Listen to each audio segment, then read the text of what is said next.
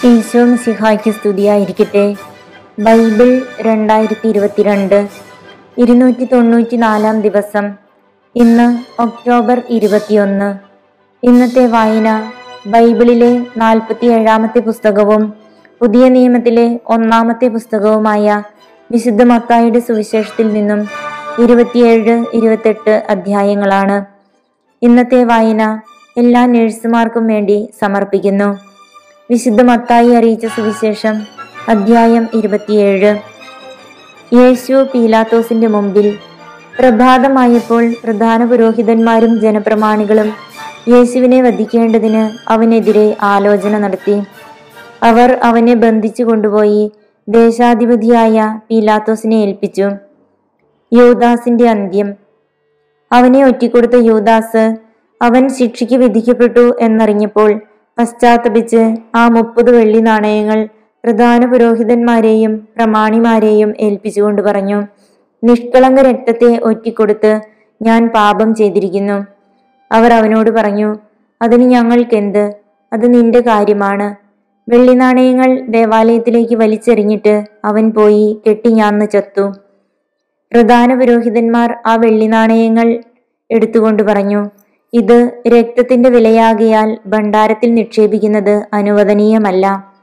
അതുകൊണ്ട് അവർ കൂടിയാലോചിച്ച് ആ പണം കൊടുത്ത് വിദേശീയരെ സംസ്കരിക്കാൻ വേണ്ടി കുശവന്റെ പറമ്പ് വാങ്ങി. അത് ഇന്നും രക്തത്തിന്റെ പറമ്പ് എന്നറിയപ്പെടുന്നു. പ്രവാചകനായ ജെറമിയ വഴി അരുളി ചെയ്യപ്പെട്ടത് അപ്പോൾ പൂർത്തിയായി. അവന്റെ വിലയായി ഇസ്രായേൽ മക്കൾ നിശ്ചയിച്ച മുപ്പത് വെള്ളി നാണയങ്ങൾ എടുത്ത് കർത്താവിനോട് കൽപ്പിച്ചതുപോലെ അവർ കുശവന്റെ പറമ്പിനായി കൊടുത്തു. വിചാരണയും വിധിയും. യേശു ദേശാധിപതിയുടെ മുമ്പിൽ നിന്ന് ദേശാധിപതി യേശു ദേശാധിപതിയുടെ മുമ്പിൽ നിന്നു. ദേശാധിപതി ചോദിച്ചു നീ യഹൂദന്മാരുടെ രാജാവാണോ? യേശു പറഞ്ഞു നീ തന്നെ പറയുന്നുവല്ലോ. പ്രധാന പുരോഹിതന്മാരും പ്രമാണികളും അവന്റെ മേൽ കുറ്റം ആരോപിച്ചപ്പോൾ അവനൊരു മറുപടിയും പറഞ്ഞില്ല.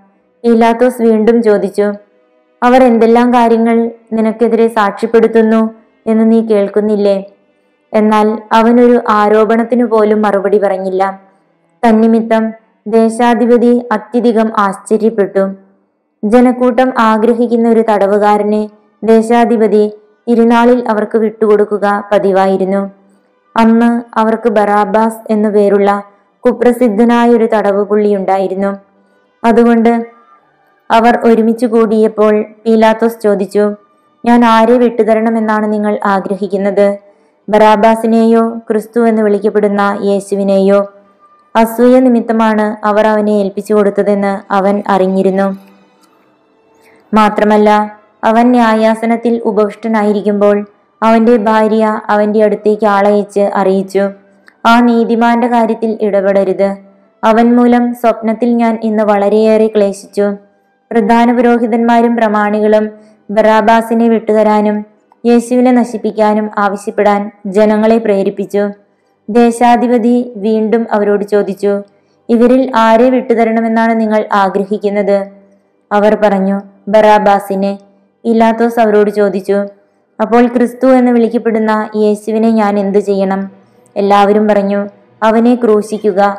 അവൻ അവരോട് ചോദിച്ചു അവൻ എന്ത് തിന്മയാണ് ചെയ്തത്? അപ്പോൾ അവർ കൂടുതൽ ഉച്ചത്തിൽ വിളിച്ചു പറഞ്ഞു അവനെ ക്രൂശിക്കുക. ബഹളം വർദ്ധിക്കുന്നതല്ലാതെ പ്രയോജനമൊന്നും ഉണ്ടാകുന്നില്ലെന്ന് മനസ്സിലാക്കിയ പീലാത്തോസ് വെള്ളമെടുത്ത് ജനങ്ങളുടെ മുമ്പിൽ വെച്ച് കൈ കഴുകിക്കൊണ്ട് പറഞ്ഞു ഈ നീതിമാന്റെ രക്തത്തിൽ എനിക്ക് പങ്കില്ല. അത് നിങ്ങളുടെ കാര്യമാണ്.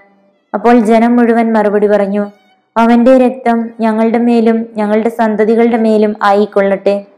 അപ്പോൾ അവൻ ബറാബാസിനെ അവർക്ക് വിട്ടുകൊടുക്കുകയും യേശുവിനെ ചമ്മട്ടി കൊണ്ടടുപ്പിച്ച് ക്രൂശിക്കാൻ ഏൽപ്പിച്ചു കൊടുക്കുകയും ചെയ്തു. യേശുവിനെ പരിഹസിക്കുന്നു. അനന്തരം ദേശാധിപതിയുടെ പടയാളികൾ യേശുവിനെ പ്രത്തോറിയത്തിലേക്ക് കൊണ്ടുപോയി. സൈന്യവിഭാഗത്തെ മുഴുവൻ അവനെതിരെ അണിനിരത്തി.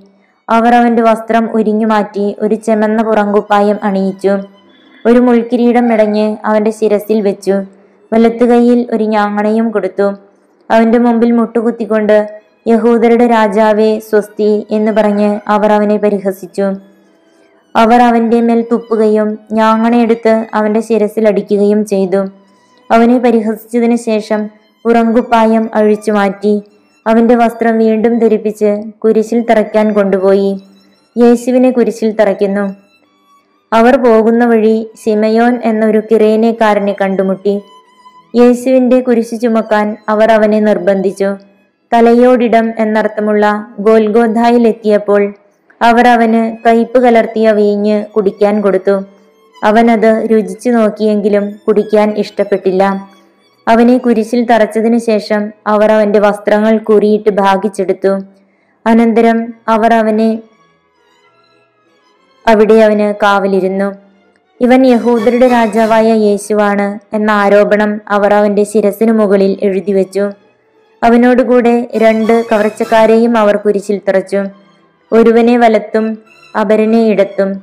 അതിലെ കടന്നുപോയവർ തല കുലുക്കിക്കൊണ്ട് അവനെ ദുഷിച്ചു പറഞ്ഞു ദേവാലയം നശിപ്പിച്ച് മൂന്ന് ദിവസം കൊണ്ടത് പണിയുന്നവനെ നിന്നെ തന്നെ രക്ഷിക്കുക.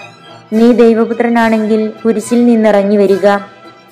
അപ്രകാരം തന്നെ പ്രധാന പുരോഹിതന്മാർ നിയമജ്ഞനോടും പ്രമാണികളോടുമൊത്ത് അവനെ പരിഹസിച്ചുകൊണ്ട് പറഞ്ഞു ഇവൻ മറ്റുള്ളവരെ രക്ഷിച്ചു. തന്നെ തന്നെ രക്ഷിക്കാൻ ഇവന് സാധിക്കുന്നില്ല. ഇവൻ ഇസ്രായേലിന്റെ രാജാവാണല്ലോ. കുരിശിൽ നിന്നിറങ്ങി വരട്ടെ. ഞങ്ങൾ ഇവനിൽ വിശ്വസിക്കാം. ഇവൻ ദൈവത്തിൽ ആശ്രയിച്ചു. വേണമെങ്കിൽ ദൈവം ഇവനെ രക്ഷിക്കട്ടെ. ഞാൻ ദൈവപുത്രനാണ് എന്നാണല്ലോ ഇവൻ പറഞ്ഞിരുന്നത്.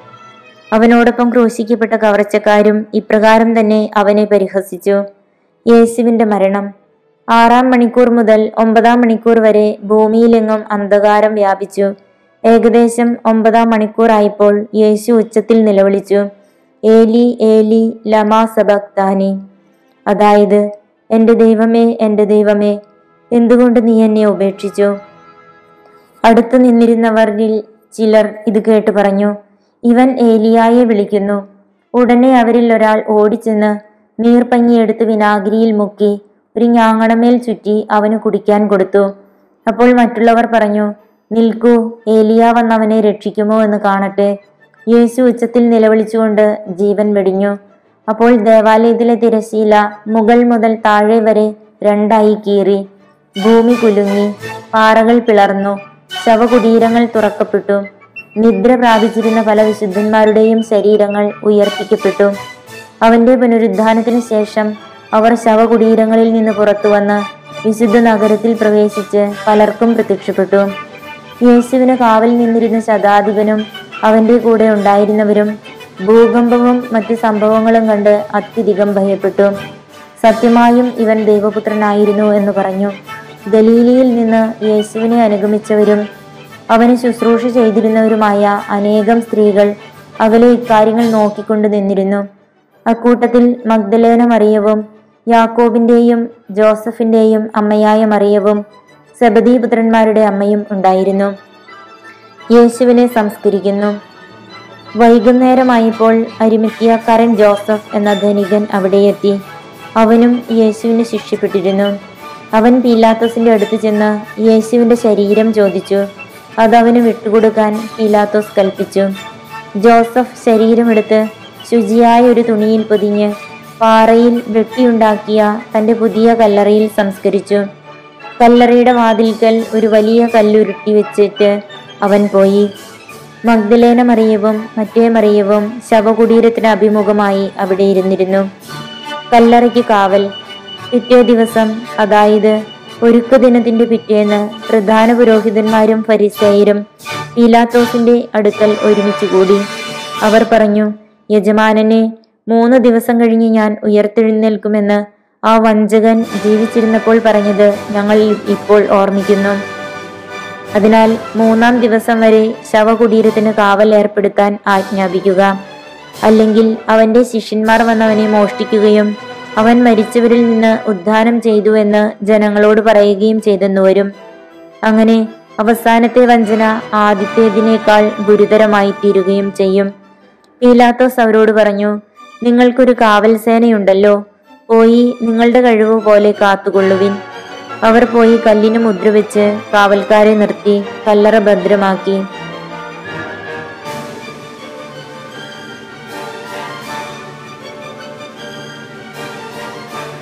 അധ്യായം ഇരുപത്തിയെട്ട്. പുനരുദ്ധാനം. സാപത്തിനു ശേഷം ആഴ്ചയുടെ ഒന്നാം ദിവസം രാവിലെ മഗ്ദലേന മറിയവും മറ്റേ മറിയവും ശവകുടീരം സന്ദർശിക്കാൻ വന്നു. അപ്പോൾ വലിയൊരു ഭൂകമ്പം ഉണ്ടായി. കർത്താവിന്റെ ദൂതൻ സ്വർഗത്തിൽ നിന്നിറങ്ങി വന്ന് കല്ലുരുട്ടി മാറ്റി അതിന്മേൽ ഇരുന്നു. അവന്റെ രൂപം മിന്നൽ പിണർ പോലെ ആയിരുന്നു. വസ്ത്രം മഞ്ഞുപോലെ വെളുത്തതും അവനെക്കുറിച്ചുള്ള ഭയം നിമിത്തം കാവൽക്കാർ വിറപൂണ്ടു മരിച്ചവരെ പോലെയായി. ദൂതൻ സ്ത്രീകളോട് പറഞ്ഞു ഭയപ്പെടേണ്ട. ക്രൂശിക്കപ്പെട്ട യേശുവിനെയാണ് നിങ്ങൾ അന്വേഷിക്കുന്നതെന്ന് എനിക്കറിയാം. അവൻ ഇവിടെയില്ല. താൻ അരുളി ചെയ്തതുപോലെ അവൻ ഉയർപ്പിക്കപ്പെട്ടു. അവൻ കിടന്ന സ്ഥലം വന്നു കാണുവിൻ. വേഗം പോയി അവന്റെ ശിഷ്യന്മാരോട് അവൻ മരിച്ചവരുടെ ഇടയിൽ നിന്ന് ഉയർപ്പിക്കപ്പെട്ടെന്നും നിങ്ങൾക്ക് മുമ്പേ ഗലീലിയിലേക്ക് പോകുന്നെന്നും അവിടെ വെച്ച് നിങ്ങൾ അവനെ കാണുമെന്നും പറയുവിൻ. ഇതാ ഇക്കാര്യം ഞാൻ നിങ്ങളോട് പറഞ്ഞിരിക്കുന്നു. അവർ കല്ലറ വിട്ട് ഭയത്തോടും വലിയ സന്തോഷത്തോടും കൂടെ ശിഷ്യന്മാരെ വിവരമറിയിക്കാൻ ഓടി. അപ്പോൾ യേശു എതിരെ വന്ന് അവരെ അഭിവാദനം ചെയ്തു. അവർ അവനെ സമീപിച്ച് പാദങ്ങളിൽ കെട്ടിപ്പിടിച്ച് ആരാധിച്ചു. യേശു അവരോട് പറഞ്ഞു ഭയപ്പെടേണ്ട. നിങ്ങൾ ചെന്ന് എന്റെ സഹോദരന്മാരോട് ഗലീലിയിലേക്ക് പോകണമെന്നും അവിടെ അവർ എന്നെ കാണു കാണുമെന്നും പറയുക. കാവൽക്കാരുടെ വ്യാജ പ്രസ്താവന. അവർ പോയപ്പോൾ കാവൽക്കാരിൽ ചിലർ പട്ടണത്തിൽ ചെന്ന് സംഭവിച്ചതെല്ലാം പ്രധാന പുരോഹിതന്മാരെ അറിയിച്ചു. അവരും പ്രമാണികളും കൂടിയാലോചിച്ചതിനു ശേഷം പടയാളികൾക്ക് വേണ്ടത്ര പണം കൊടുത്തിട്ട് പറഞ്ഞു ഞങ്ങൾ ഉറങ്ങിയപ്പോൾ രാത്രിയിൽ അവന്റെ ശിഷ്യന്മാർ വന്ന് അവനെ മോഷ്ടിച്ചു കൊണ്ടുപോയി എന്ന് പറയുവിൻ. ദേശാധിപതി ഇതറിഞ്ഞാൽ ഞങ്ങൾ അവനെ സ്വാധീനിച്ച് നിങ്ങൾക്ക് ഉപദ്രവമുണ്ടാക്കാതെ നോക്കിക്കൊള്ളാം. അവർ പണം വാങ്ങി നിർദ്ദേശമനുസരിച്ച് പ്രവർത്തിച്ചു. ഇത് ഇന്നും യഹൂദരുടെ ഇടയിൽ പ്രചാരത്തിലിരിക്കുന്നു. പ്രേക്ഷിത ദൗത്യം. യേശു നിർദ്ദേശിച്ചതുപോലെ പതിനൊന്ന് ശിഷ്യന്മാരും ഗലീലിയിലെ മലയിലേക്ക് പോയി. അവനെ കണ്ടപ്പോൾ അവർ അവനെ ആരാധിച്ചു. എന്നാൽ ചിലർ സംശയിച്ചു. യേശു അവരെ സമീപിച്ച് അരുളി ചെയ്തു. സ്വർഗത്തിലും ഭൂമിയിലുമുള്ള എല്ലാ അധികാരവും എനിക്ക് നൽകപ്പെട്ടിരിക്കുന്നു. ആകയാൽ നിങ്ങൾ പോയി എല്ലാ ജനതകളെയും ശിഷ്യപ്പെടുത്തുവിൻ പിതാവിന്റെയും പുത്രന്റെയും പരിശുദ്ധാത്മാവിന്റെയും നാമത്തിൽ അവർക്ക് ജ്ഞാനസ്നാനം നൽകുവിൻ. ഞാൻ നിങ്ങളോട് കൽപ്പിച്ചവയെല്ലാം അനുസരിക്കാൻ അവരെ പഠിപ്പിക്കുവിൻ. യുഗാന്തം വരെ എന്നും ഞാൻ നിങ്ങളോടുകൂടെ ഉണ്ടായിരിക്കും.